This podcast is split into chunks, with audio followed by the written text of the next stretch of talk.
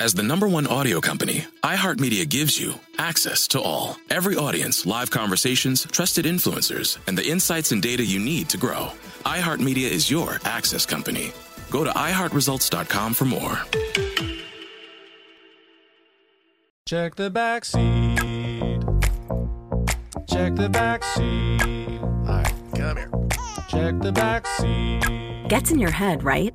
Good. Because every year, dozens of children are forgotten in the backseat of a car by a parent or caregiver. All never thought it could happen to them. But with changes in routines, distractions, or a sleeping child, it can happen to anyone. Parked cars get hot, fast, and can be deadly. So get it in your head. Check the backseat. A message from N H T S A and the Ad Council. Hey everyone, this is Molly and Matt, and we're the hosts of Grown Up Stuff, How to Adult, a podcast from Ruby Studio and iHeart Podcasts. It's a show dedicated to helping you figure out the trickiest parts of adulting. Like how to start planning for retirement, creating a healthy skincare routine, understanding when and how much to tip someone, and so much more. Let's learn about all of it and then some. Listen to Grown Up Stuff, How to Adult on America's number one podcast network, iHeart. Open your free iHeart app and search Grown Up Stuff. Grown Up Stuff. It's The Breakfast Club, the world's most dangerous morning show. Hey! Angela E. is kind of like the big sister that always pokes you in the forehead. Ooh.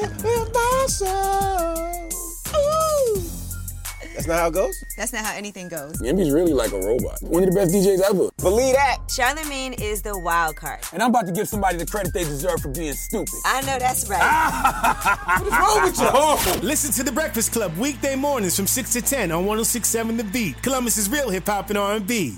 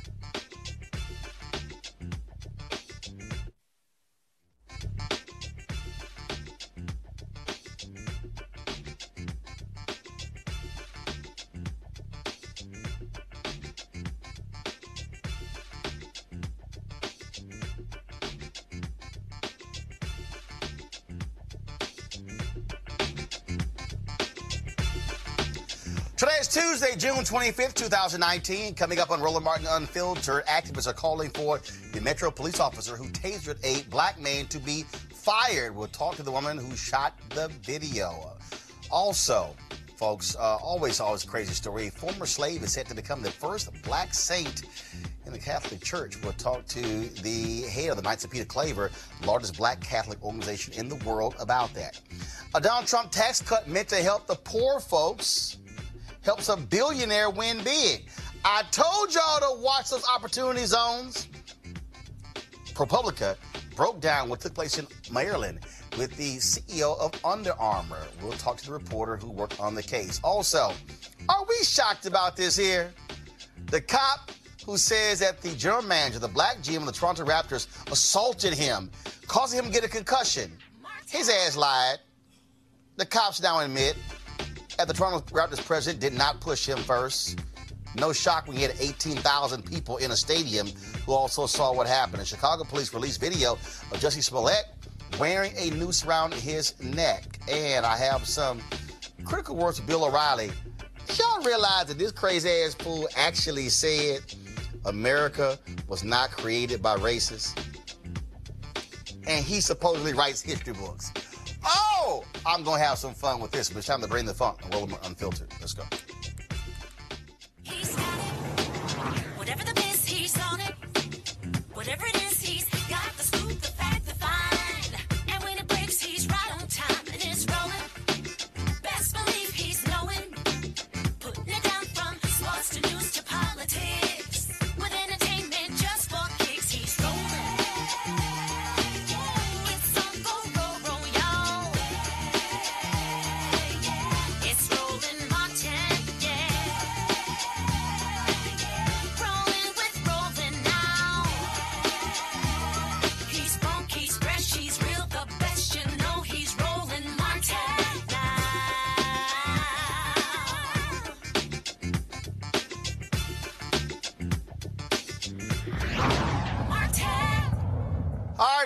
I keep telling y'all, this is the only way we're going to hold these police accountable for the crazy actions they take. But y'all got to do me a favor. I keep telling y'all, shoot the video this way so we can fill the whole screen. I'm just saying. All right, folks, we talked about, of course, uh, what took place here in Washington, D C with the Metro police officers when basic conversation was going just fine. Then one cop was roll up, losing his damn mind, pushes a black man, ends up tasing him. They've now dropped the charges against that black man. But I want to go ahead and show you the video again. And, and again, for some of you who are triggered by these videos, you can turn away and then come back for the conversation. But this took place just a few days ago here in the nation's capital, which some people affectionately call Chocolate City. My name is Shamir. You mind if I stay, y'all mind if I stay here with you for a little bit? Because I want to make sure that y'all brothers taken care of, okay? I'm not putting you on camera at all. I'm not putting you on camera at all. I just, need from, I just want to make sure that y'all all right, all right? Because I see them looking at y'all, and what I'm not about to do is have none of y'all get hurt right now, all right? So my name is Shamir. We're going to stay right here, and we're going to make sure that everybody's taken care of, okay? What I don't want is one of these colonizers trying to get on y'all about some shit, because then I'm going to have to go off, and I ain't got my nails done, all right? So we're going to calm down real quick. All right, all right. Hold on. Whoa, whoa, whoa, whoa, whoa. He's all right. He's all right. He's all right. He's all right.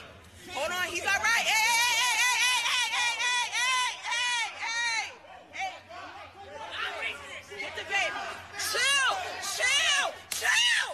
Chill, not necessary, not necessary. Just get down, just get down, just get down, yo. Not necessary, that is not necessary, yo. That is not necessary. He's not even resistant. He's not even resistant. He's not even resistant. He is okay. Stop, yo, yo. I'm right here.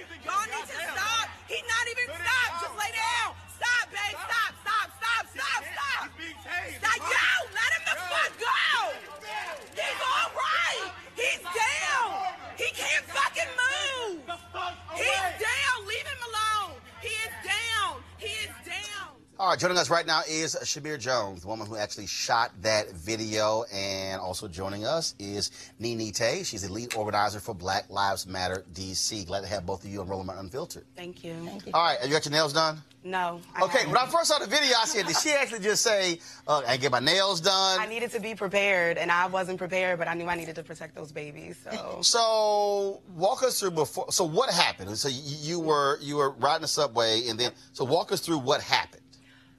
Honestly, I wasn't supposed to be there. I was on the Green Line at P G, took the wrong platform, and ended up going to College Park, and I said, well, I'm already out. Let's do some self-care, maybe go to the park, maybe flirt with somebody, get a cookie or something in D C So I get on the train, and I go back, and I say, because I live in Tacoma, so I pass my station, and I go all the way to U Street, and the minute the doors open, and they say doors opening, I literally walk out onto the platform, and I bump right into the transit police officer, and it's two officers. One of them has his knee in the back between the shoulder blades of the thirteen-year-old little boy that you see in the video with the black shirt that's handcuffed, so his hands are behind his back. The other officer is pressing his face down into the cement, and baby boy is just huffing and puffing. You can tell that he's like trying not to physically break it. He's just trying to breathe because it's too much weight that's on his body. And so I look up really quick. I see the other two little boys that are in the corner screaming. I see Tapiwa, the gentleman that got um, tased. I see him kind of like, hey guys, I got it. I'm going to talk to the officers. We're going to let them know it wasn't you. And that's when I kind of just like dropped down, like right on my chest, like hands down. And I said, baby boy, I need you to blink twice if you're struggling to breathe. And he just kept blinking and blinking at me.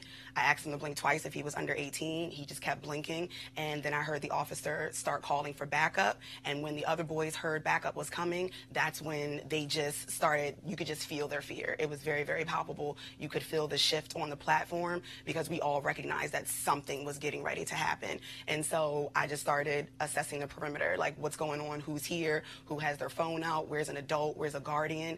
And so once I realized that Tapiwa kind of, once they shifted the first little boy and they moved him onto the stool, once I noticed that he kind of had that under control, he was talking to the officers, I immediately went over to the other two boys, and that's where you hear me in the video just trying to get their information. I figured if we die, we're all going to die, and somebody's going to know your name, somebody's going to know where to find you, somebody's going to know what happened today. And so my first in- instinct was just Facebook Live. I don't have to use my hands. I don't, like, everybody's going to see it, it's public, I don't have to filter this.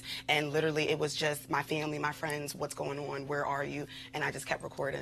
Uh, Henry, roll the video again. Pull the audio down, please. And so, because I want to walk us through.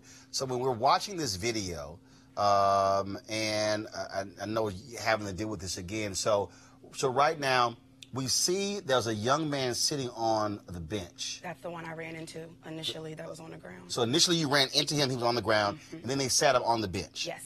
Okay. And so um, uh, the brother who is talking to them, Um, how did he enter the picture? How, how did he? So say they're train A, I'm train B on the other side of the platform. There's maybe about a three minute difference between when they arrived and this initially started from when I actually exit um, onto the platform. So he was already there letting the police officers know, as well as about four other eyewitnesses. These are not the boys that you all are looking for. We just got off the train with them. These so, are not so, the so, ones. so, so, so, so, right there.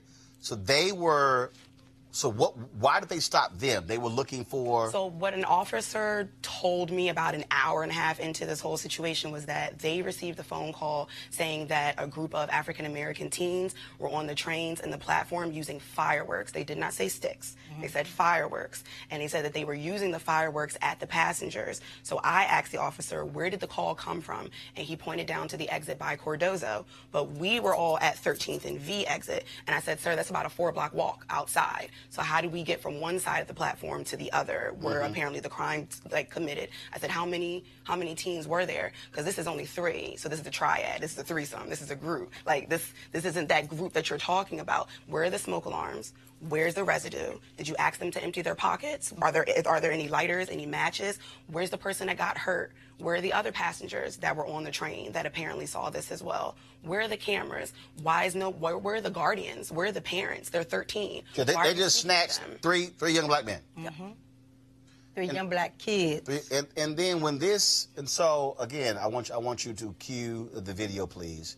I need I need to walk. For folks who are watching, I'm trying. I'm trying to establish. We did this yesterday, walking people through. So freeze it right there, Henry. Freeze it right there. So this conversation, mm-hmm. we really can't hear him talk to the officer. Is it a calm conversation? Yes. Because I'm looking at it, and I'm seeing, I'm not seeing that those two officers upset, mad. Uh, you can uh, uh, roll it, please. Roll a video. At one point, you will see the officer on the right. I think he'll tap the, tap the young he brother. Touches, he touches the boy on, uh, his, on his shoulder. Mm-hmm. You can tell. I guess he's asking, are you okay? It's mm-hmm. been long. He pats him. Stop. And so you're standing there watching it. Yes. And again, the conversation calm, is calm. Calm. We're finally we're finally getting some type of understanding. And you and you think as you are uh, watching this, Henry, uh, now bring audio up. Bring audio up. Now press play. About some shit, because then I'm going to have to go off, and I ain't got my nails done, all right? So we're going to calm down real quick. Stop, stop. So we see the uh, officer on the right. I see him hold his hand up, mm-hmm. like, you know, okay. All, then all of a sudden, this guy from the right just comes in. Oh, Captain Planet, yeah. He's a captain? No, that's what I call him in my head, because I couldn't no, find it. Gotcha. Okay, I'm making sure. I, no, no, so, no, it was too so, fast. I couldn't read the so, w- so was he on the scene in it, like, uh, no. near there? So you're recording, so you didn't even see him coming no. to your right. No, I think you can hear me in a different audio that I have. I think I call him Sonic the Hedgehog. You did. It was, it, I did. Yeah, you said. It was so fast. Like, I, when Tapiwa was speaking with the officers and the little boy that's sitting there. So first down, of all, the gentleman who they stopped, had you known him before this? No. Okay. I know no one on the platform. Got it. Okay, go ahead. None of them, Tapiwa doesn't even know the children. None of us knew any of each other. Got it, got it. So when I recognized that he's sitting and he's talking with the little boy and the police officer seemed calm and there's also another black brother that's recording it, I said, okay, maybe this is a little bit safer. Let me go make sure that the other two babies are good. And that's when I started engaging, trying to get information, talking to the other eyewitnesses, what's going on, because I'm thinking, what do I need to tell his mother when she finds out mm-hmm. that something's happening to her child? So I'm trying to get all this information and just kind of calm them down, because I see more officers coming down from my left-hand side, because remember, they called for backup. So I see another five officers descending the escalator. The trains are still operating. People are still moving on and off the platform, and they're still coming down. And that's why I tell the boys, all right, guys, you have every right to be upset. You have every right to be pissed. You have every right to want to curse. You have every right to feel what you're feeling. Mm-hmm. But, however, knowing what I know right. about our police system and our justice system as a whole, just America in general, the minute they hear your voice, they've already seen your color. The minute they hear your voice, you're a threat. And once, once you, and that's it. Once you have a little bass, all of a sudden it's a whole different and deal. And I've got a smoker's voice, so I had to be aware of that too. I'm tattooed, I've got locks, I've got a head wrap on. I'm the only female that's on this platform right now. If you see me as a threat, then who's going to protect these babies? Henry, uh, so now I, I want to, so I want to play it, and again, I know it's difficult for you to watch, uh, but play it again. Uh, audio, um, keep audio up. I'm also going to narrate over it. Wait, wait, wait, wait, so this officer, whoa, whoa, whoa, whoa. He's all right. He's he immediately right. comes he's in. Right. He's laying he's hands. Right. Completely. Uh, right. And what gets me is... And you see the push. There's no right. balled up. There's nothing. There's no right. aggressive body language. You see... Now, stop, stop, stop, Henry. Stop, stop. So you see the, co- see the cop right there in the middle. Yes. So what he did was, folks, he motioned to the other officer who's in the white to... come right here, mm-hmm. okay? Now, not at any point did those two, frankly, go to the officer and say, yo, man, calm down. Oh. I need you to chill. We got it under control. This guy on the right yep. comes in and immediately escalates, escalates. this whole situation. Yep. Go ahead and play it, Henry. You circle by to get a different angle. Now you're seeing, now you're seeing him uh, tasing, and brother does not appear to be uh, moved by the taser. Then all of a sudden, now they take him. They take him to the ground. Mm-hmm. He's, t- he's, t- he's tasing him again. He tells you to back up. Because I was on him. I don't even remember how quickly I got over there, but I just said, somebody grab these babies, and I mm-hmm. ran over to him. Stop, babe, stop, stop, stop, stop, stop. And this is the part where he almost rolls over off the platform. Mind you, the trains are running every three to five minutes. Mm-hmm. He can't fucking move. He's down. Leave him alone. He is down. He is down. Mm-hmm. Going, so, Nene, I want to bring you in yeah. because, again, this is just, this to me, this is just very basic. Mm-hmm. You have two officers who are having a conversation with this brother, mm-hmm. and it's calm. Cop comes in, young cop, young white cop comes in, immediately escalates the situation, and it goes from a simple, calm conversation mm-hmm. to now, tasers out, take down, and we remember what took place in Oklahoma when they had a dr- they had uh, some kind of drug sting, whatever, and the brother took off, and when three or four officers held him to the ground, some reserve cop who's like seventy years old mm-hmm. pulls his gun out and, oh, I thought I pulled my taser out, and he shot and killed the brother. Mm-hmm. That literally could have happened right here. Exactly. Easy. Easy. Um, right now in D C, um, the black community is being attacked. We're at war. We literally at war with with metro, with transit police and M P D. They're t- they're being trained now to use military tactics on the black community. In the poor communities, they're literally being trained now to lose, to use military tactics on us. And anytime there's something where they feel that they, that they're at fault, it's going to escalate. It's going to escalate because they have to have a reason for their actions. Mm-hmm. Just like with the statement, um, when Shamir reached out to me, and I was like, she told me it was okay to share the video on our platform, mm-hmm. and I I spoke with Shamir, and she was telling me the story, and I was like, no, this is not, this can't happen, and that's when I got in touch with the different councilmen, Black Lives Matter, because we have a rapport with the councilmen, even though we feel like they're not doing enough when it comes to transit police nor M P, M P D. Transit police has no oversight in D C. That's the problem. So for us, Black Lives Matter, we were part of decriminalizing just for the black kids not to get locked up for not being able to pay the fare on the bus. Mm-hmm. Mm-hmm. So what's going on with transit police is not new to us. So now there's another way to criminalize our black children. Now they can't stop them for not having fifty cents or a dollar to get on the bus. So now they just, they, the littlest thing they do now is to criminalize black kids, especially when there's a gang of them. So I don't know, just like she just said, I don't know what, I guess, walking while being black. I don't even know if it was. Right. A, just breathing. Bre- walking, kids walking while being black, because I don't even know if it was a call. So that's what we want to know. Let us hear the tape. Yep. Let us hear the call with someone complaining about some kids in the Metro letting, metro, letting letting off fireworks. Well, well, we've actually run a number of these videos on this show, and there have been other examples where black person involved was not uh, even involved in it. Mm-hmm. They're being detained. Yeah. Mm-hmm. Cop says, "Well, no, we're just we, we, we know we're just checking.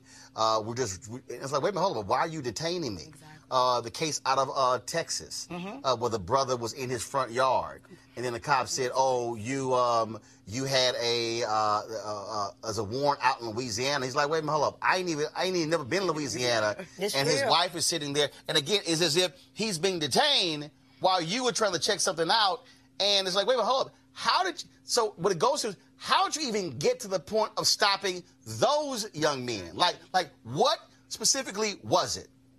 So what you're saying is, let's hear something so I can hear clothing that match mm-hmm. or something. Something. something. Otherwise, you just have to snatch three black boys and say, okay, we're just going to hold y'all and see uh, if all of a sudden uh, it all matches up. And what we also know is, while we while we doing this, we're running your names. Exactly. But at the same time, it was a call for backup.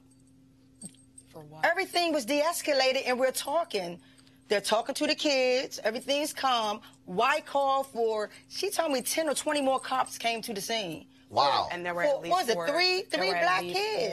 There were at least four, maybe five squad cars up on the top platform of U Street by the time we got out. And I just kept telling the officers, like, their mama's not here. So until their mama shows up, I'm their mama.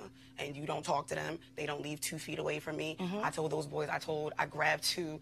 I don't remember who these black girls are, but I just thank them so much. They were recording, and I said, I need y'all to watch these babies for me. Yeah. I said, nobody talks to them except for me. I said, when I come back over here, that's when you let them go. Sit on them, feed them, do what you got to do. Sumo wrestle these boys down. But none of these cops put their hands on them, and they said, okay. Okay. And then that's when I went back over, and we're just trying to figure out what's going on. The whole issue is we were asking questions, mm-hmm. and that's what was making me so frustrated about it. Not just all the people that were just looking around. Like, everybody's so excited on Twitter about, about Ava's documentary about When They See Us and the Exonerated Five. And we almost just had a Central Park three. That's what we just had here. Mm-hmm. And everyone's, oh, my goodness. Oh, my goodness, something's happening. Let me get on the train. let me go. And a part of me doesn't even want to fault them for yeah. it, because I hesitated mm-hmm. when I got off that train, because I've got bills. I'm a poor black single woman too. I've got two college degrees that I've got to pay off. All these things are playing through my head. What am I going to tell my job when I'm locked up and I don't have no bail money? Mm-hmm. And then you get fired. Yeah, but because they, the, the fact of the matter is, and that's the at, reality. At one point when you step forward and the cop says, I need you to back up, mm-hmm. we've seen other instances. That, I mean, again, we ran a video mm-hmm. where a brother was driving, the brother was in the car, was recording, and then all of a sudden they snatch this brother out of the yep. car mm-hmm. and come around and arrest the brother who's recording, who, who absolutely did nothing. Yes. And, and we know how they treat black women. We know how they treat black bodies in general. What about the sister that was getting that was getting tackled by the officers and her body parts and everything all exposed? I was very aware of the fact that I was a black woman mm-hmm. on that platform by myself. I have to be aware. It's twenty nineteen. I've got to live that every day. But I also have to be aware of you. Like, I'm a foster kid back from Pennsylvania. Mm-hmm. I know the sounds of having your kids or your siblings snatched away from you. I know what that pain sounds like. I know what that feels like in your spirit. And there was no way, even after my hesitation, there was no way after hearing those two boys, like, in the back, just let my brother go, let him go, let mm-hmm. him go. Mm-hmm. There was no way that I was going to let that happen, because that took me back to where I was when I'm just begging and pleading for just a conversation, just an answer, just tell me what's happening so that way I can act accordingly. And it was what, what I had wanted somebody to do for my baby. I don't even have kids, but my womb was just clenching mm-hmm, like mm-hmm. in fear just then, because I knew we were dying. There wasn't a doubt. There wasn't a question. There wasn't a, I hope this doesn't turn out some way. It was, let me get on video. Let me say my name. Let me get these boys' That's names right. because we're getting ready to die. And, and all of these people are going to witness it. And the reality is, this is why we encourage people to, to video and to put, we have to protect ourselves. We right. keep us yep. safe. And people always say, only thing that Black Lives Matter do is hold up a camera or tell people to video, video, all these videos. That's what's keeping them safe. I can assure you, if Shamir would have done what she done, those little court, it was a ninety percent chance those little kids would have been the kids that they arrested, mm-hmm. held them, and made up stories, because the police are trained to lie. Clearly by the statement that the chief of police made, everything that in that statement was a lie. was a total lie. And so therefore, her videoing and taking that time out, and this is why we ask people in D C, we, we beg you guys, even if you have to stand back, please video the police right now, because the police are not keeping black people safe in marginalized communities. Their job is to protect property and get us out of here and build wealth in D C. The three young, the three young boys, what happened? They're home. I stayed the entire time. I wasn't leaving. And they were not I wasn't the ones involved. They watched video. And they were not involved at all. Mm-hmm. But if the police had... So now you have three young boys... Traumatized. ...who had to go through a traumatic experience. Yes. Something they never did. Yep. And that's what they were saying. That's what eyewitnesses were saying. Mm-hmm. That's what everyone was saying. We're just trying to talk to you. Mm-hmm. Like, isn't that isn't that what all these presidential Democratic candidates are talking about? Let's have these town halls. Let's get to talking to the community. Let's see what they need from us. Let's do police reform. Mm-hmm. And then literally the public is trying to do that. Yep. Actively. I was trying to do that with you. I'm not even a D C resident. I'm trying to talk to you. And you decided that you wanted to escalate the situation. And the brother who got tased. Charges dropped? Um, yes, charges after dropped two days of being actually, locked up. They're actually in touch with in, us was, after two days. He was, he was in, in for two days? Two days. Two days. Two, they kept him from Saturday. He didn't get released till Monday at one o'clock with, with everybody calling and the councilman. And I'm sure they saw it, and they didn't want that smoke. But see, this is also, to your point, when you hesitated, mm-hmm. th- that when these things happen, it's why folks also are afraid to step in and intervene. Completely. Because, because I don't, I don't want to spend two days in jail. I don't yeah. want to somehow get roped in. So you know what? I don't want to die. Exactly. And Jamal, that's y'all. I don't want to die. Right. Yeah. And the reality is that it's, you know, you have to make that call, right? Mm-hmm. I do this work because Harriet Tubman did it for me. Mm-hmm. I do this work because Rosa Parks did the work, right? Someone got to do the work to get us free, to get us liberated. And so therefore, if that's not what you can do, like I just said, you don't even have to stand close.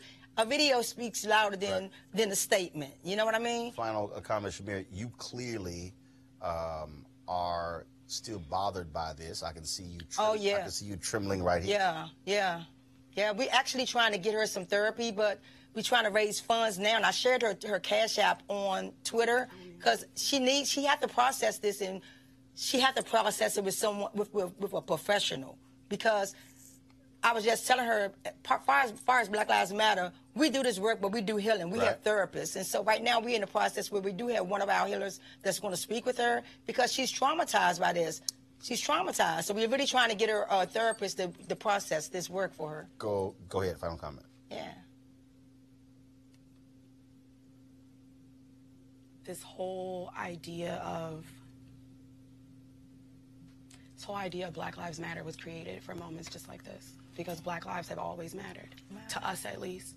Mm-hmm. But if Black lives truly matter, my main concern right now is what's going to happen after this video dies out, after the shock is over. Are we going to continue to be disengaged? Are we going to continue to be desensitized to what it is that we see? Are we going to continue scrolling through an article just to see whether or not the Black person died? What are we going to do afterwards? And I think it's extremely incumbent upon especially all of these political hotheads that are here. I care about the babies in Syria. I care about the babies in detention centers. Mm-hmm. But I also care about my Black babies walking down the street that aren't allowed to just breathe or listen to go-go music, mm-hmm. or go to school. Tamir Rice was twelve. These boys were thirteen. Yes. These boys were thirteen. They were the next Tamir.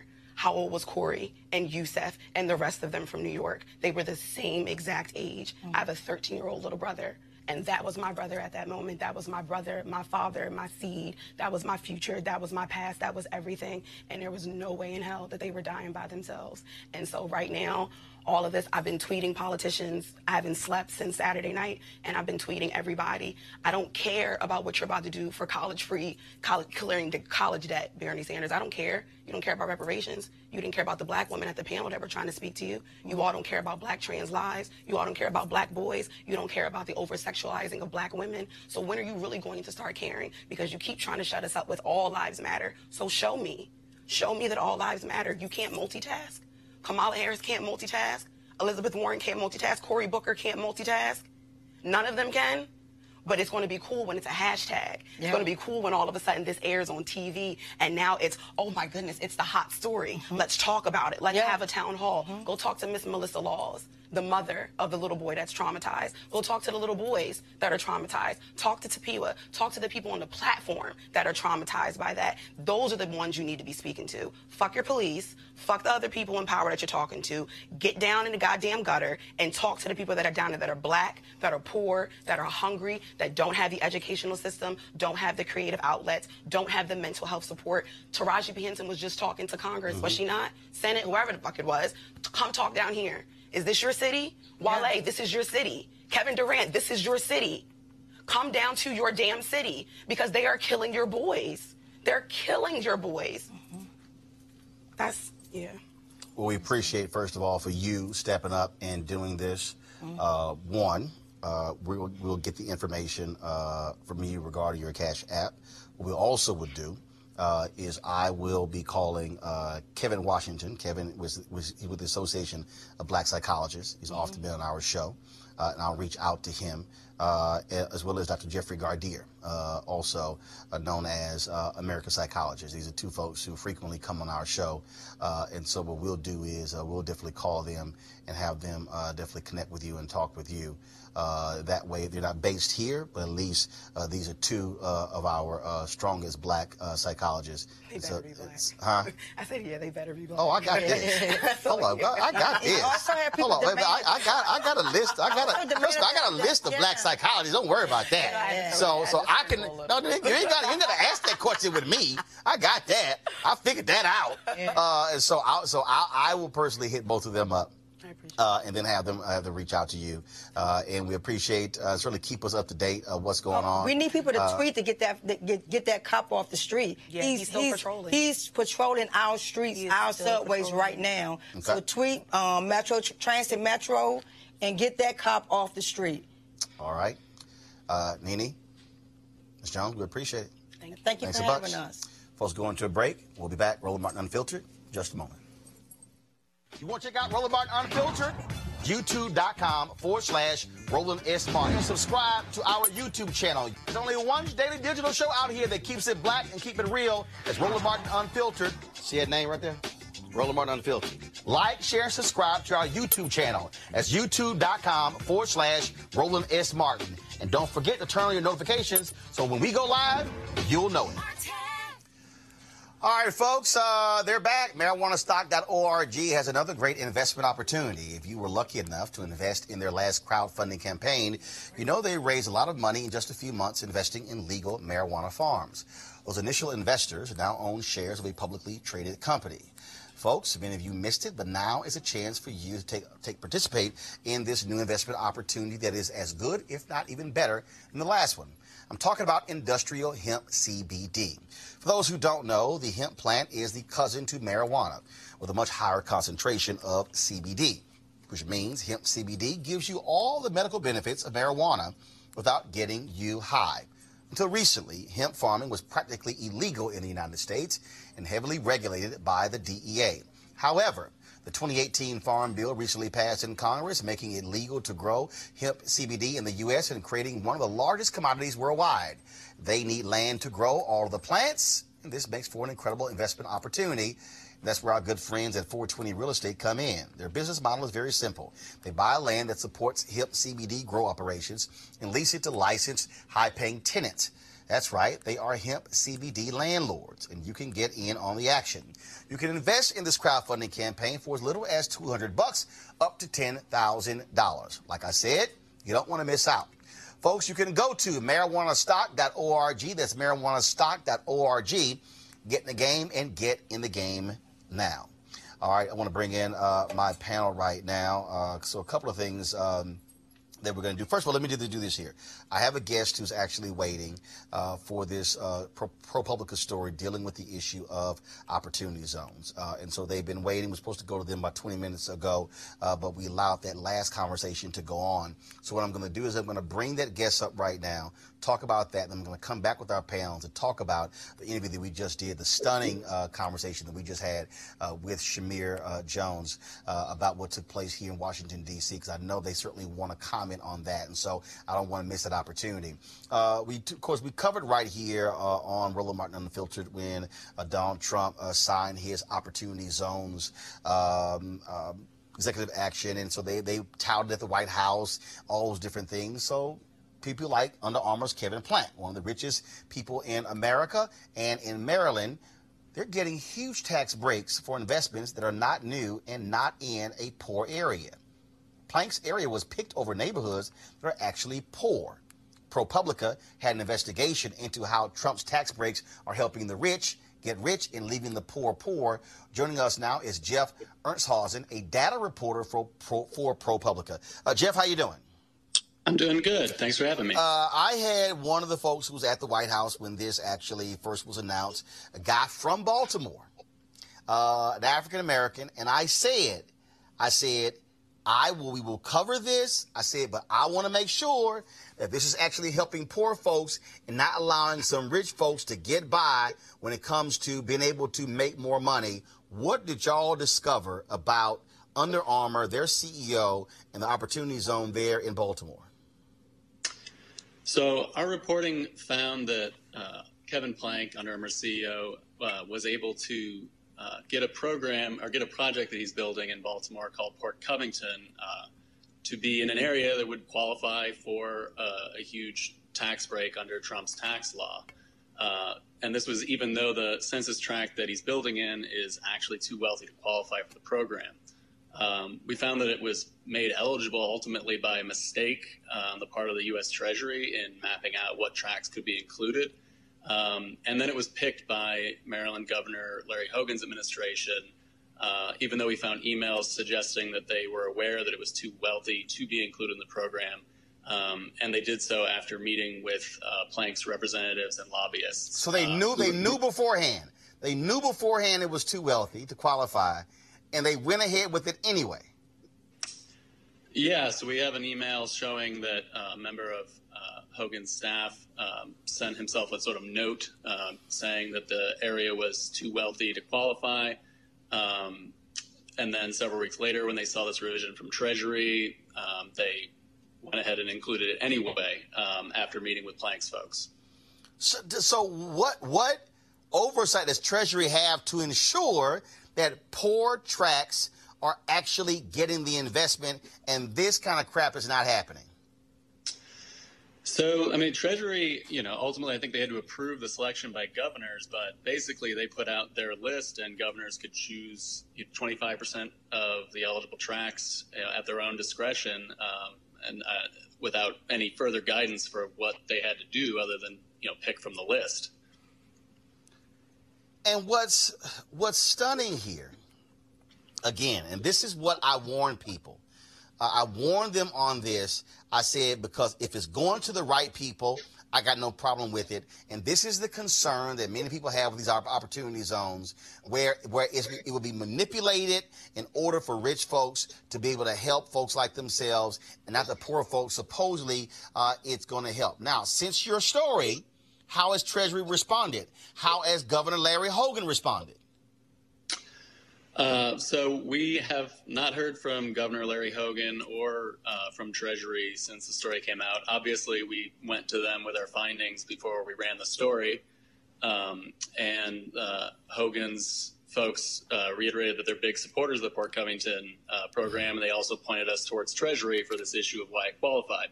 Treasury said, you know, we made a technical decision, um, even though I, I mentioned to them that experts say it was actually an error, and they sort of just stood by that. So what happens now? He gets the tax breaks and the screw the poor? Well, it's not clear exactly how the, the manner in which he's going to benefit. I mean, one of them is going to be that he's going to be Uh, ultimately selling some of this area off to other people. And, and with this new tax break, those, uh, you can imagine folks might be a bit more eager to buy in that area. This is exactly the kind of shady crap that I warn people about.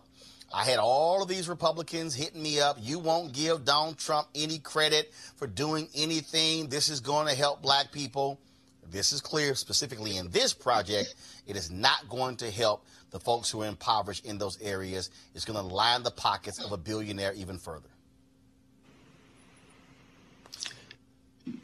Jeff? Yeah, uh, there's there's there's no particular requirement within the law that, that the people who live in an area that receives investment uh, necessarily benefit from it. You know, the theory that they are going with is that, you know, money coming into an area is good for the area.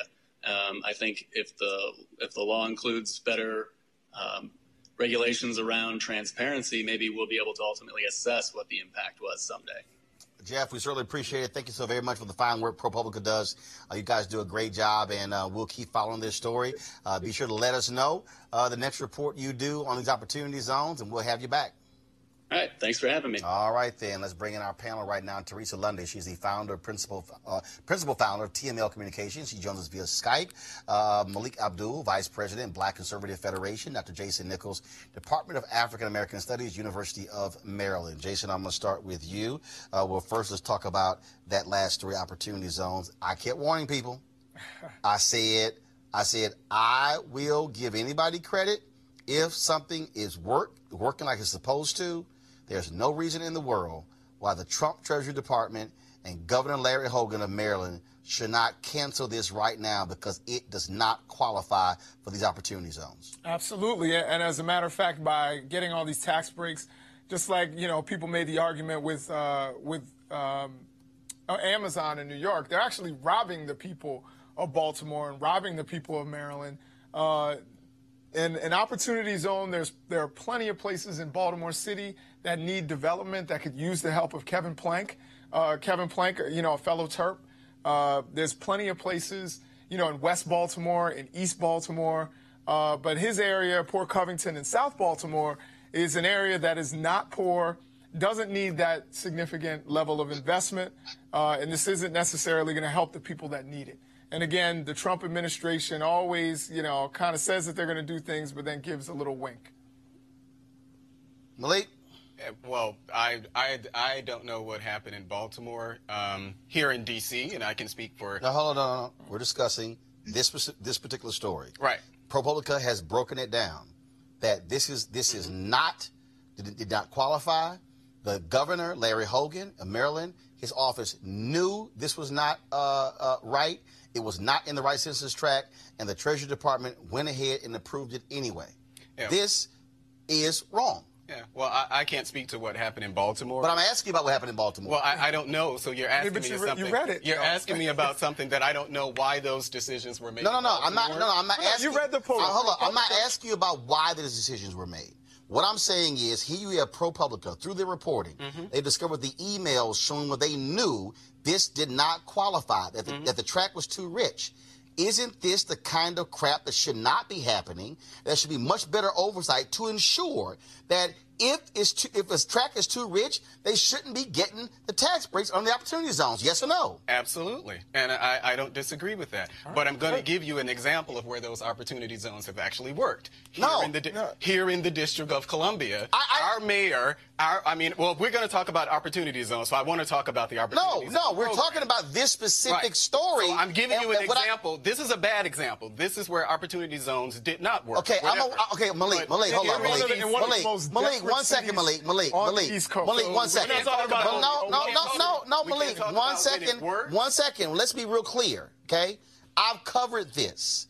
Yes, mm-hmm. we know there are places where things work. We're specifically talking about a case where it has failed and no one has made a move. Hogan's administration will not comment, okay? The Treasury Department, Steve Mnuchin, they will not comment. And what I'm saying is that's wrong. What should happen? Well, you, we've already had agreement that that was actually wrong. I don't know. No, I'm asking you what should disagree. happen. I, I mean, I don't know what happened these, in these type of situations. If they need to, if the zones need to be redesign, redesignated or whatever, then that's something that we should do. No, the zones I, are already identified well, based yeah. upon poverty. I, you're asking me about, I don't know about that part of the program. Well, I can tell you of what should happen. I can tell you here in the District of Columbia where it actually worked. They're twenty-four hour mayor, and I don't know if it happens at the mayoral level in Baltimore, or the, the the governor is actually responsible for it, but here in the District of Columbia, but here in District of Columbia, our, but here in the District of Columbia. Well, first of all,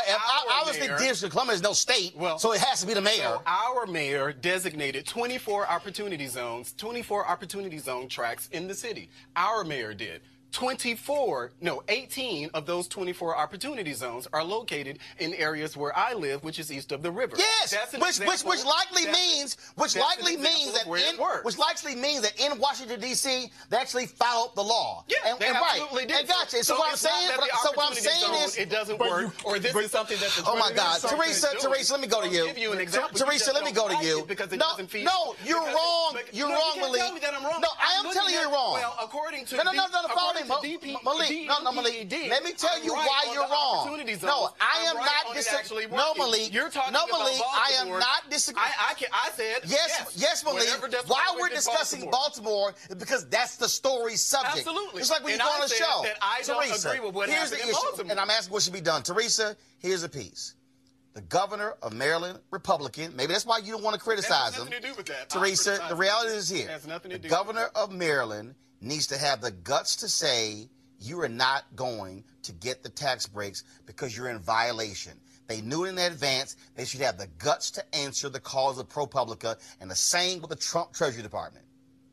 Absolutely. Governor Hogan does owe a responsibility to his Commonwealth um, and also the, uh, the constituents that are in his district, and also to anyone who is applying for opportunity zones. Because we can't have, you know, this opportunity zone that's for the poor, but yet the rich are benefiting. Otherwise, we go back into corruption. We go back into um, the non-commitment of promises that are made from the Trump administration.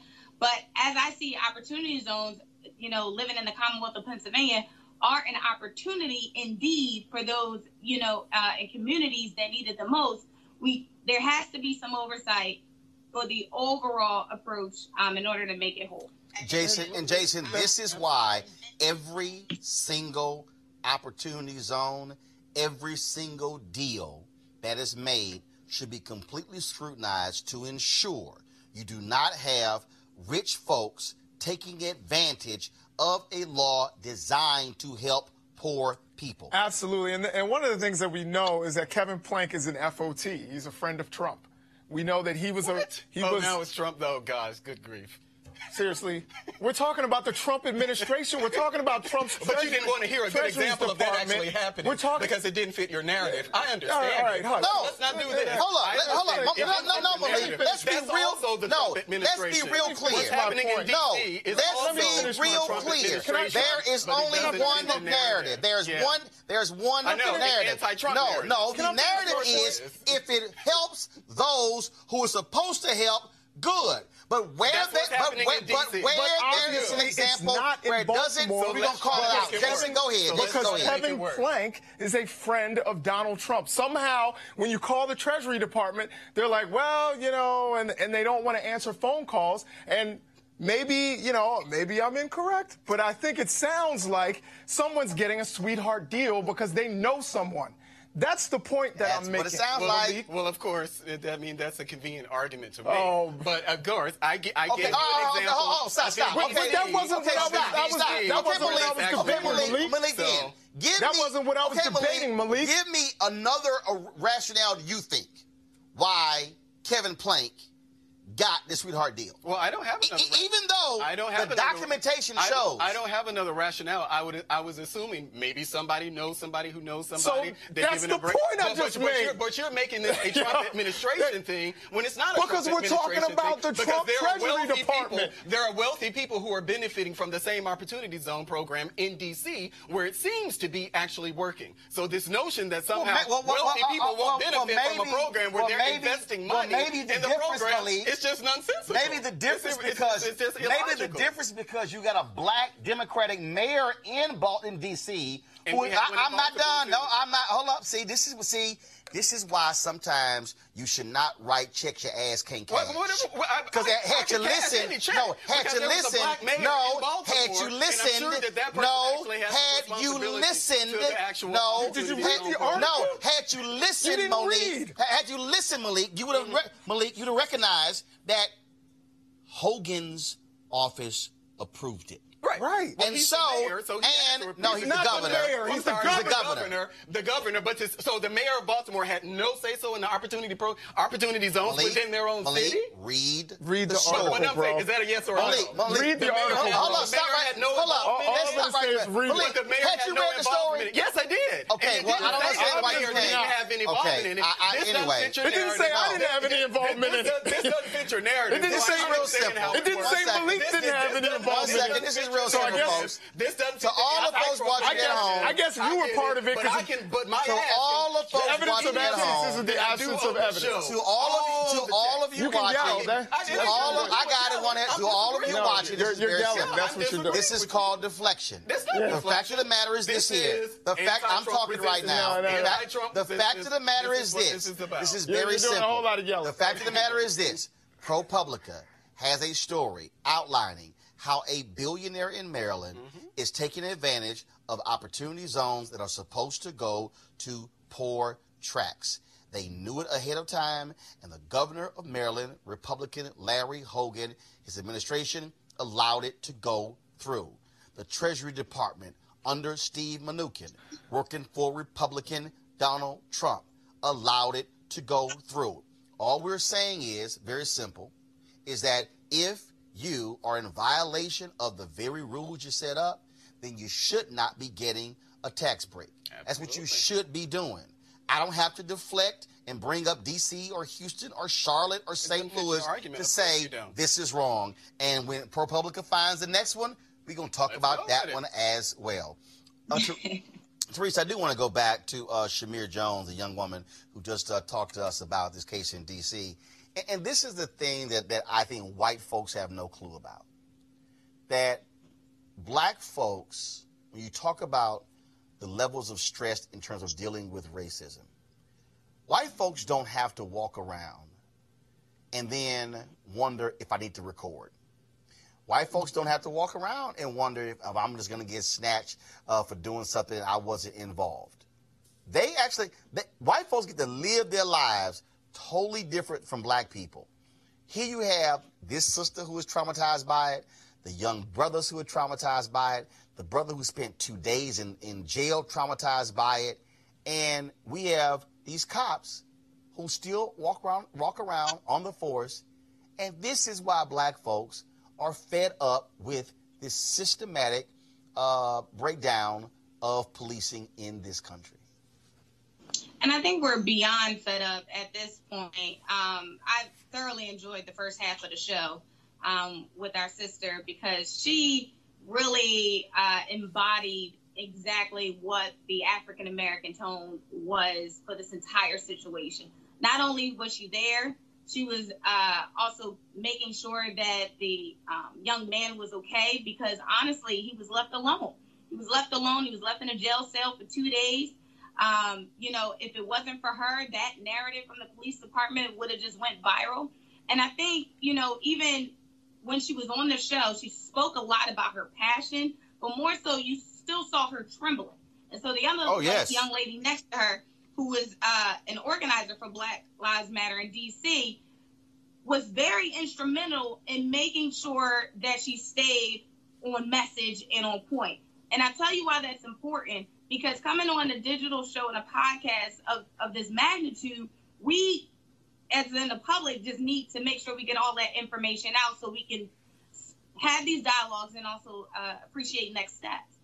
But again, more has to be done. More has to be done legally, more has to be done uh, municipality, and more so federal. So what do we need, what do we need to do to change? That is the conversation for the ages. But going back to why white people are comfortable, that's because we've allowed them to be comfortable. We've allowed them to gentrify our neighborhoods. We've allowed them to come in and, and move grandma out the house and, and take away the flower pot and, and, and put a bike rack. And we haven't said anything. Our voices have been silenced. But I think right now, in this day and age, hopefully the, the fed upness um, actually turns into solutions. And I think if we do it collectively instead of individually, we'll make that happen. Jason, um, it was difficult to listen to her tell the story, describing all those things that happened. Um, again, this is the reality of Black people in this country. There are hundreds of Shamir Jones across this country, uh, and uh, the brother in Chicago who was reciting the law to the cop. Uh, and again, we just want to live like everybody else. But the bottom line is we we we, we got to know the law. We got to record stuff. We got to always have our phones charged, all this sort of stuff, just to walk, just to get on a subway. And I think one of the one of the things that we have to understand is, because of things like this, this is what makes a lot of, uh, you know, I hate to group all white people together, but this is what makes many white people think that they can weaponize the police against Black people. This is what makes them think, well, I call the police, they're my personal protectors or personal, you know, uh, strong arm. And, you know, if you're selling water and I don't like it, or if you're doing something else and I don't like it, I can weaponize them against African-American people. The other thing that I would say is that, you know, uh, it was no, it, you know, it, it was definitely jarring with, to hear what the sister said. Um, but it was also, you know, pretty conspicuous that we had two women up here, and that women have been the people who are really fighting these fights, whether it's in Black Lives Matter or in a lot of other organizations. So, you know, we have to give a shout out to a lot of these sisters who, unfortunately, some of them are becoming, you know, modern-day Mamie Tills. Well, well, you had the two women up here, but you had the brother who was, yeah. who was the one who was trying to intervene to talk to the cops as well. Absolutely. So you had both of those going. Malik? Thank God for Shamir. Um, you know, I live in D C, so nothing about this video really surprised me. You know, I sometimes try to get it in on this show when we're talking about things that are happening nationally, and I mentioned the things that are happening in D C. This is just yet another example of such. I've seen so many similar videos in D C. The challenge is, of course, and I'm sure the um, young lady with Black Lives Matter would agree, is that there isn't any national support when things like this happen in D C. We probably won't see this story anywhere else. National media probably won't cover it. You will cover it. Well, first of all, well, let's be, let's be real clear. National media uh, likely is not going to cover this story unless somebody was killed. Mm. Mm-hmm. So, I mean, let's just be real clear. Mm. You have white media executives who, if someone was shot and killed and it rose to the level of outrage, oh, yeah. then they will cover it. They're not going to have Shamir on to tell her story, yeah. which is why yeah. this show matters. Yeah, because... Uh, the, the thing is, this cop, Teresa, he is still patrolling. Yeah. There, any any supervisor watching this video, any supervisor watching this video, the mayor, anybody watching it should say, when that cop jumped in and immediately put his hands on that brother, they should say, no, no, your butt's off the streets. Yep. But they are still, and that's, and, and this is the problem we have. Mm-hmm. I think the traditional recourse is to suspend the cop uh, for a few days, and there's no consequences. He's back to work on desk duty. Or the other alternative is uh, they kind of just put put them um, in another, um, you know, area of working. Mm. But what really needs to happen is we need to get on where it hurts, and that's the pension. I have always been an advocate of making sure that the F O P holds their own as it relates, holds their own accountable. Um, and apparently, since they can't do it, you know, by just taking their badge, because essentially, if a, uh, that cop that we saw, he can just move to another city um, or another township and be back on the streets doing the same exact thing. So I say, um, and I think um, more legislators probably should get on board. Uh, is to make sure that the pension has um, some sort of consequences. Because when you continuously attack the people that you are supposed to protect and serve, you also put the public at a um, at a disservice. So right. I think, you know, more legislation needs to happen as regards to the F O P. All right. Yeah. Yeah, and I just wanted to mention that Robert White, um, I think at one point you were going to have him on the show, but he had to reschedule. But Robert White, our council member, at-large council member, actually um, wrote a letter. And so he's calling for an actual uh, hearing on these practices, these police practices. And, I, and, it, and it, it bears repeating in this case, this was a transit cop. This wasn't even police. This was a transit cop. Well, here's the deal. If you walk around with a gun, yeah, uh, it, uh, first of all, remember, um, they go to the, they go remember to the my man was killed in BART. Uh, right, uh, uh, the story of Fruitvale Station. Yeah, yeah, yeah. Uh, Oscar, Oscar Grant, Grant. Yeah, okay, Oscar killed Grant. by a transit cop. Yeah. Bottom line is, if you got a gun mm-hmm. and a badge, that's you correct. a cop. So I don't make the distinction between transit cop or metro cop. You a cop where somebody could end up dead as a result of your ridiculous actions. Mm-hmm. All right, folks, uh, Augustine Tolton was born to slavery in Missouri in eighteen fifty-four. He escaped to freedom as a child during the Civil War and later became the first African-American priest in the Roman Catholic Church. He is now set to become the first black saint. Joining us now on Skype to talk about Tolton's path to sainthood is Bishop Shelton J. Uh, Farber, uh, chaplain for the Knights of Peter Claver. The Knights of Peter Claver is the largest historically African-American Catholic lay organization in the United States. Uh, and Bishop, hopefully I got you uh, pronounce your last name correct. Close enough. It's like Bob with an F, Bob, but you did good. Uh, say it again. No, no, was pronounce it?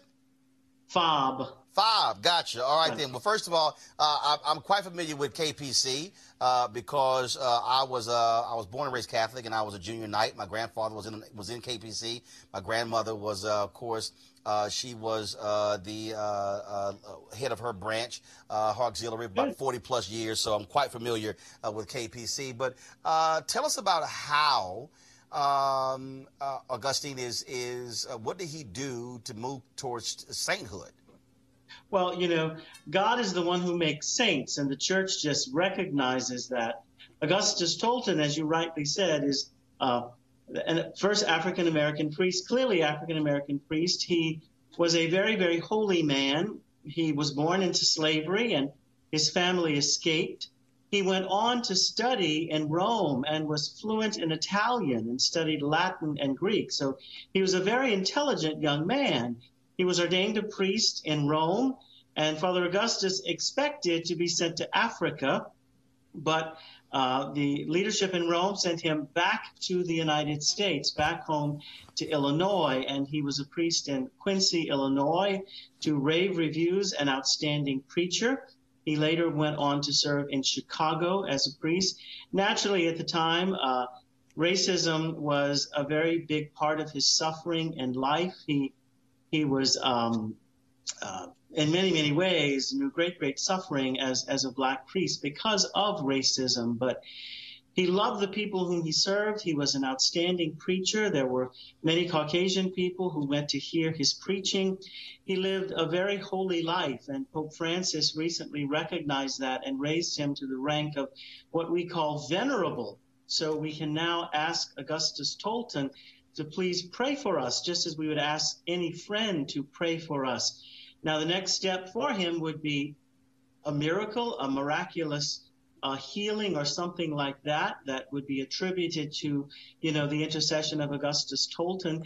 He would be beatified, which is a step to being declared a saint. And then after beatification, another miracle would make him a saint, and he would be the first African-American saint uh, in the church. So it's a wonderful thing that Pope Francis has done, and certainly Augustine Tolton is a man whose humility and a man whose virtue and a man whose perseverance we would want to imitate, as well as his great love for Christ. What does this mean for Black Catholics specifically? I think it's great. You know, I think it's it's one of our own that the church is consider raising to the altars, as it is said, the first African-American saint. There are many other black saints, Saint Martin de Porres, Saint uh, Josephine Vaquita, but this would be the first African-American uh, Catholic saint. So I think it's a sign of the fact that African-American Catholics are in this country. We are a part of the church, and we have been and are known for our sanctity, and how wonderful it would be to have someone formally recognize that that this African-American man who, who struggled with a lot amongst the things racism, nonetheless loved the Lord and did great things. And so I think he's a real model, not only for African-American Catholics, but for all Catholics, which is hopefully when he's canonized, he will be lifted up as a model for all Catholics across the world. But this process and what Pope Francis has done is a time of great rejoicing for Black Catholics and African-American Catholics. All right, Bishop Bob, we surely appreciate it. Thanks a lot. And say, uh, please say hello to all of my K P C uh, friends. I got tons of family who are still in K P C. We appreciate it. Thanks a lot. I will do that. Thank you. All right, folks. Let's talk about uh, the story. This is an interesting story. The brother who is the general manager of the Toronto Raptors, Masai Ujiri. Remember, after the Raptors beat the Golden State Warriors in Oakland to win the N B A title, a cop says that Ujiri actually pushed him when he refused to show his credential to get onto the floor. Well, a witness has come forward to say that the cops are lying about their altercation with the G M. Again, he was accused of striking an Alameda County Sheriff's deputy during an altercation at Oracle Theater. Now, that cop, first of all, I'm gonna show, yeah, watch the video. Check this out. Check this out.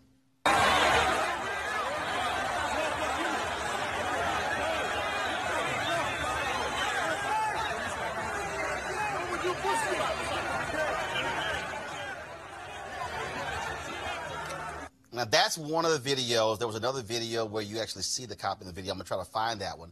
And what's interesting is that the cop then tried to say that, oh, my goodness, he suffered a concussion. He was unable to go to work. And they were defending him. Well, guess what? They've now come forward to admit that Ujiri did not hit him or push him. Teresa, they should fire his ass. They should follow the, the, line, the lying cop. On the spot. And but again, this is an ongoing precedent when it comes to some police officers, not all of them, but some police officers, where they put out a statement, and if we don't have the video, if we don't have the audio footage, if we don't have a, a two or four other people, because one ain't enough anymore, to stand by, you know, the word of others, this man could have lost his job, his endorsements, you know, everything that he's worked hard for, from, you know, probably came from the hood and worked his way up to the league. But all that could have been lost in an instant. So I'm glad that we did have our protections. Uh, you know, in the Bible, they say, put on the full armor of God. You pretty much need that in public nowadays. So it's unfortunate, but, you know, justice was served in this case. Uh, what was real interesting, uh, Jason, and I'm trying to pull it up right now, is that the cop tried to say, oh, uh, he didn't produ- produce his cred- credential. But there was uh, uh, there was someone else, though, who was backstage, who was uh, backstage with Ujiri. And there's video of Ujiri. In fact, go to my iPad. Go to my iPad, folks. You're about to see in his right hand, once he hugs somebody, watch what you're about to see, Jason.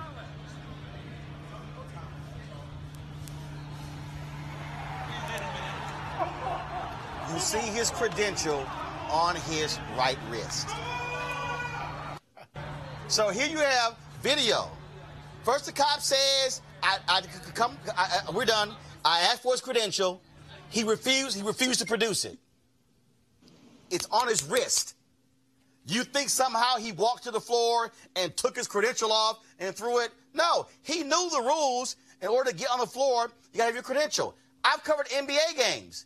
The only way I can walk on the floor, I can't walk on the floor. I can walk around the floor with a press credential. I know this. Right. Um, you know, I, I don't I don't think there's any defense that you could really give for this officer. The worst part, though, to me, is that he lied. That's that's the whole thing. I mean, you're oh, not just lie. I've got a concussion. Right. My right. jaw. Oh, I can't work. Right. I mean, you know, I, I will say this just generally. You know, police officers are human. They can make mistakes, but you can't lie about it. There's no excuse for a lie. That's when you start getting fired. At any other uh, place of employment, if you lie and they are able to prove that you lied, then you should be terminated. So I think this this officer saying that he's got a concussion, that there was no uh, credential produced or all these kinds of things, these uh, are things that, you know, uh, I think are fireable offenses. I love this one here, um, uh, Malik. Um, video footage uh, showed Ujiri uh, retaliated by striking the deputy in the face with two fists, one of which landed underneath his jaw on the left side of his face. And the body camera on the deputy switched off once Ujiri made contact. Right. Well, that- Here's what actually I think happened. The cops stood out there. Our guy we got hit. We're launching an investigation. Then they went, uh-oh. Oh, shit. Mm-hmm. Or the video, the body cam video shows our cop was lying. Yeah. And they now admit Ujiri did have his credential. I guarantee you, and this is why the whole deal with Pete Buttigieg in South Bend, Indiana is important, why the cameras need to always be working. Mm-hmm. So we can hear and see what the cop does. I guarantee you they played that video and went, our guy was lying. Damn, now we got to sit and apologize. Yeah, and I think, I actually think I saw a video of him being on the floor where it was someone who was shooting from an angle. You can actually see him on the floor with the actual credentials in, yeah. in his hand. So it was no confusion. And also, the sheriff's office now also confirms that Ujiri told the deputy what his role with the team was before the confrontation. No, this is all because of the body camera. Yeah. This is all. They went back and saw the body camera like, damn. And, and, that, and that's what power, that's what power does. That's what the power that we actually give to our law enforcement, you know, it encourages this type of behavior. He lied. It's no confusion about the fact that he lied, and he should be relieved of his duties as a police officer. I mean, we I keep telling y'all. We know that. I keep telling yeah. y'all, these lying damn cops, these lying cops. I'm sorry. The moment you lie, your ass, you gotta go. Your job, folks. Actor and comedian Bill Cosby was finally awarded the opportunity to file his appeal with the Superior Court of Pennsylvania. The appeal says the judge allowed testimony from other women accusers that wasn't relevant. Cosby's lawyers say the accounts from the five other women were strikingly fam- dissimilar to that of trial accuser Andrea Constant and too remote in time for her two thousand fourteen encounter with Bill Cosby. Okay, y'all. Uh, you know, I, I really... Matter of fact, you know what? Could y'all go ahead and play... I was supposed to do this with another story. Uh, could y'all play the Crazy As White People Stinger? I, I, I, I think this earns that, that distinction. Could y'all go ahead and play it? Get it ready for me. The charcoal grills are allowed. I'm white. I got you, bro. Um, illegally selling water without a permit on my property. Whoa! Hey! Hey! Now, give it your head. You don't live here. I'm uncomfortable. Okay, y'all. So, who is this week's contestant? Bill O'Reilly. So just the other day, of course, you know, last week they had the hearings on Capitol Hill about reparations. Well, Bill O'Reilly, you know, the man who sexually harassed numerous women, had to pay out thirty-two million dollars in settlements as a result. Bill decided to weigh in on the issue of reparations. Bill O'Reilly sent this tweet out. Please pull it up. Slavery reparations is a far-left favorite because it does a number of things. It reinforces the radical belief that the United States was founded by racist white men who installed a system whereby white guys would run everything and blacks, women, and others would be exploited.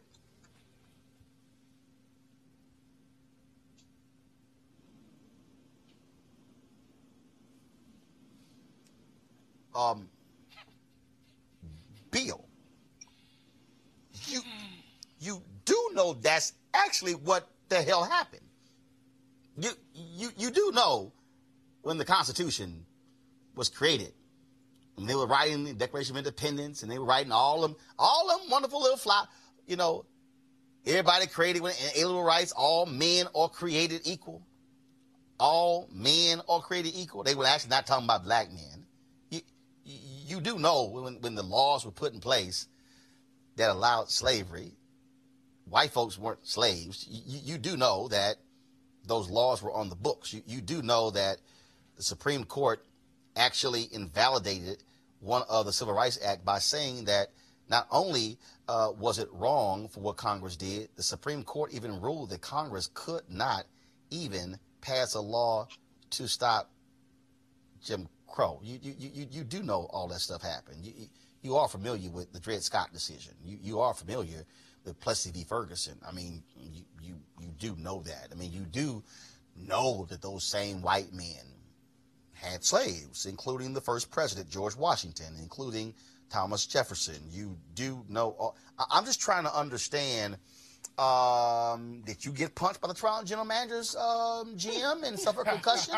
And you somehow forgot those things? I'm just trying to understand exactly what uh, school you went to. Now, y'all, now, this is the same Bill O'Reilly who actually writes so-called history books, which clearly means that somebody else is writing the books. All he's doing is putting his name on the books. Y'all, this is why uh, people like Bill O'Reilly have no business uh, having, even, even having a television show. See, this is the sort of the nonsense that you see that emanates from people like him, and of course all the folks who follow him on the Fox News. When you listen to Laura Ingraham and listen to Tucker Carlson and all those folks, I mean, literally say stuff and you go, what world are y'all living in? I, I, I could not even give you a list of books to somehow prove that what he said is wrong. I mean, I don't have to. I mean, it's kind of there. I mean, it's sort of like right there. The the lo- the laws are there. I mean, I dare say the biggest member of the K K K would like David Duke probably would say, "Damn, Bill, you stupid." I mean, that's how unbelievably asinine yeah. Bill O'Reilly is. So, Bill, just do all of us a favor, okay? Take all of the money that you have, that you kept uh, after putting your hands on all these women and, of course, leaving them sexually charged voicemails, uh, the woman who worked for your show. And remember you talking about, what's that shower thing? Uh, it's, it's not a, what they call that thing? It's not a, a, it's not a paloofa. No, it's, it's whatever, the, you know, it was a loofah. There you go. Bill was talking about what he wanted to do with her with a loofah.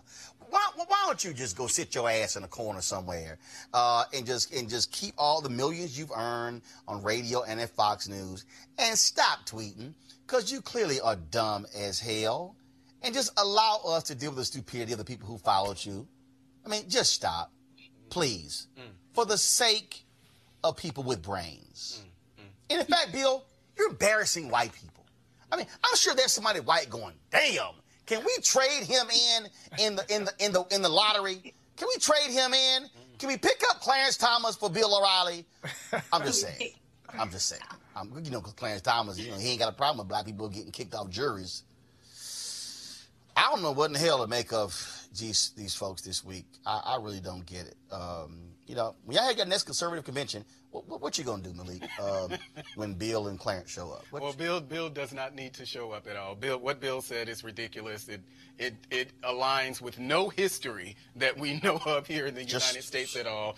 And this is one of those situations where, you know, in in this case, he's a conservative, saying things to preach to a choir who should be just silent on things that really, when we're talking about race, uh, uh, he literally makes no sense in what he's saying. I, to say that this country was not founded by ra- by racist people, and you, it, Jason, I, you, you teach. I, yeah, we weren't even know, full. Even, we weren't even full I mean, people in the Constitution. Right. I mean, not, not even. I mean, so how I does mean, that work? Women couldn't vote until nineteen twenty. You know, no, I mean, white women couldn't vote. Yeah, white white women. Um, you know, the thing is, this. I, I've actually found this tweet to be very alarming. I, I was like, like, it was funny at first, and then I was like, yo, this is alarming. Because as you said, he's got all these books, Killing Lincoln, Killing this one, Killing Thomas Jefferson. He has all these books, and people consume them thinking they're getting real history. You know. Oh, no, uh, you, him, you have Dinesh D'Souza, who literally uh, out there, Jason Teresa, who is tweeting constantly saying yeah. Republicans never own slaves. And Kevin Cruz, a white historian, is dropping the receipts, and they're like, no, didn't happen. I mean, it's and what they're doing, Teresa, they are literally creating this alternative universe, mm-hmm. these alternative facts. Yep. And you got white folks running around, you know, retweeting it. them and repeating yeah. it and because they you, act as if... Dinesh D'Souza won't respond to my tweets. I mean, it's just... It, it, I mean, that, that to me is how crazy it is mm-hmm. because these people are actually going, yeah, say it, Dinesh. And I'm like, y'all, he's a dumbass. Yeah, he's an idiot. When I first saw that tweet, the two words that stood out to me was radical belief. Because when you even mention the word radical, it means extreme or something drastic. So for Bill O'Reilly not to have any conception about what's real and what actually happened, and for it to be a far left decision, you know, for Democrats to stand on, is very alarming, especially for someone who has one such a huge profile um, of followers, who has spoken at so many um, institutions and organizations post his uh, release. Um, and, and, and it just really, you know, it really does come down to what you said, Roland, as in the alternative history, you know, and what does that history that, you know, people are trying to change or are not trying to bring up, and you know, what is this new history? So it's a lot of questions here. Um, and I hope, you know, this was a, a, a learning experience, and I hope we're, we're keeping this, keeping all these tweets.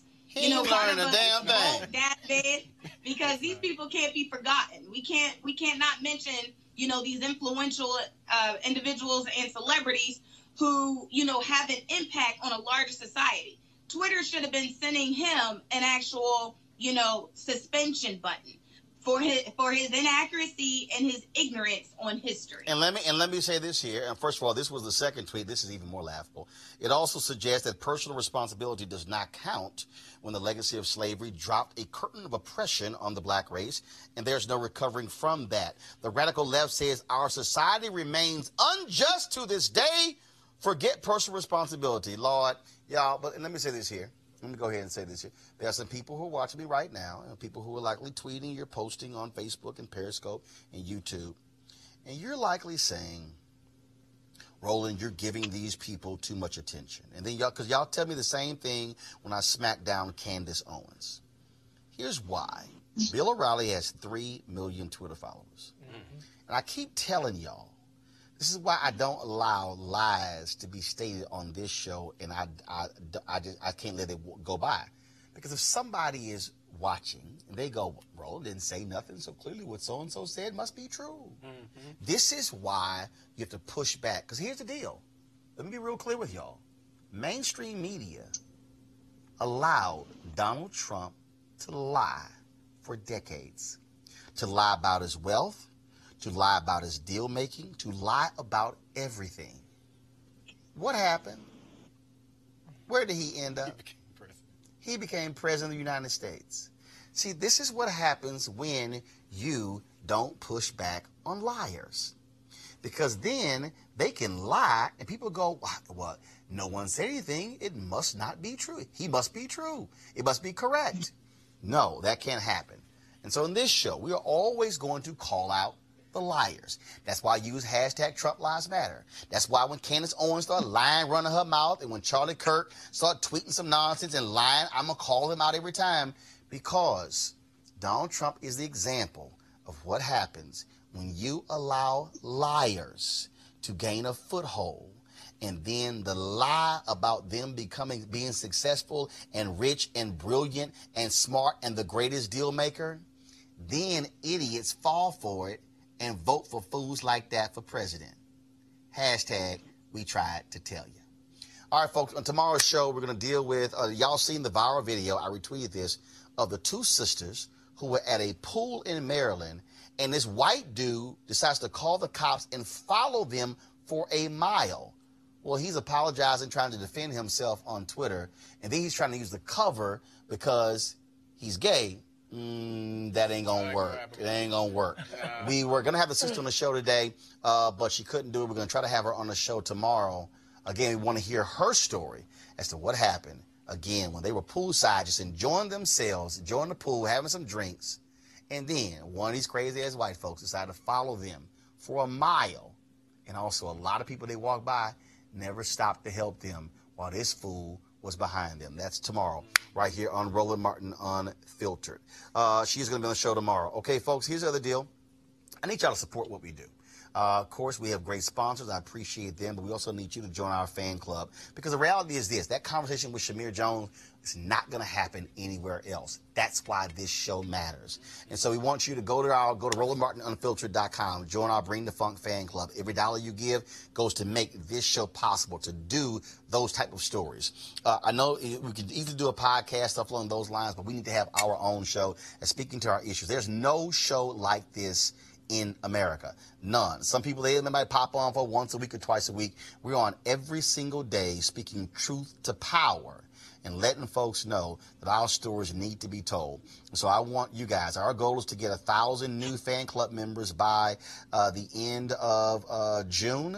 Uh, frankly, we're about seven hundred short. That's right. seven hundred short. About three hundred people have joined us this so far this month. Go to Roland Martin Unfiltered dot com. Uh, and then, of course, we uh, we honor our uh, members every single Friday by rolling their names uh, on the show. If you have given and you have not gotten your discount code for products on our website, then send us an email. We'll get that to you immediately after we check to see if you paid. All right, folks. Again, we had a great show. Let me thank Teresa, Jason, Malik for joining us today. We'll see you guys tomorrow right here. Roland Martin Unfiltered, unfiltered, unapologetically black, every single day, five days a week. Holla!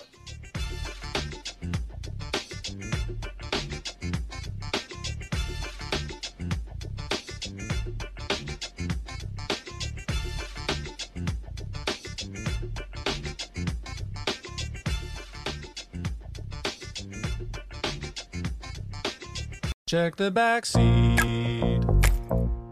Check the back seat. All right, come here. Check the back seat. Gets in your head, right? Good. Because every year, dozens of children are forgotten in the backseat of a car by a parent or caregiver. All never thought it could happen to them. But with changes in routines, distractions, or a sleeping child, it can happen to anyone. Parked cars get hot, fast, and can be deadly. So get it in your head. Check the backseat. A message from N H T S A and the Ad Council.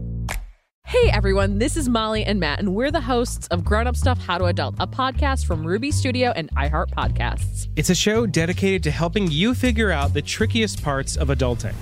Like how to start planning for retirement, creating a healthy skincare routine, understanding when and how much to tip someone, and so much more. Let's learn about all of it and then some. Listen to Grown Up Stuff, How to Adult on America's number one podcast network, iHeart. Open your free iHeart app and search Grown Up Stuff. Grown Up Stuff.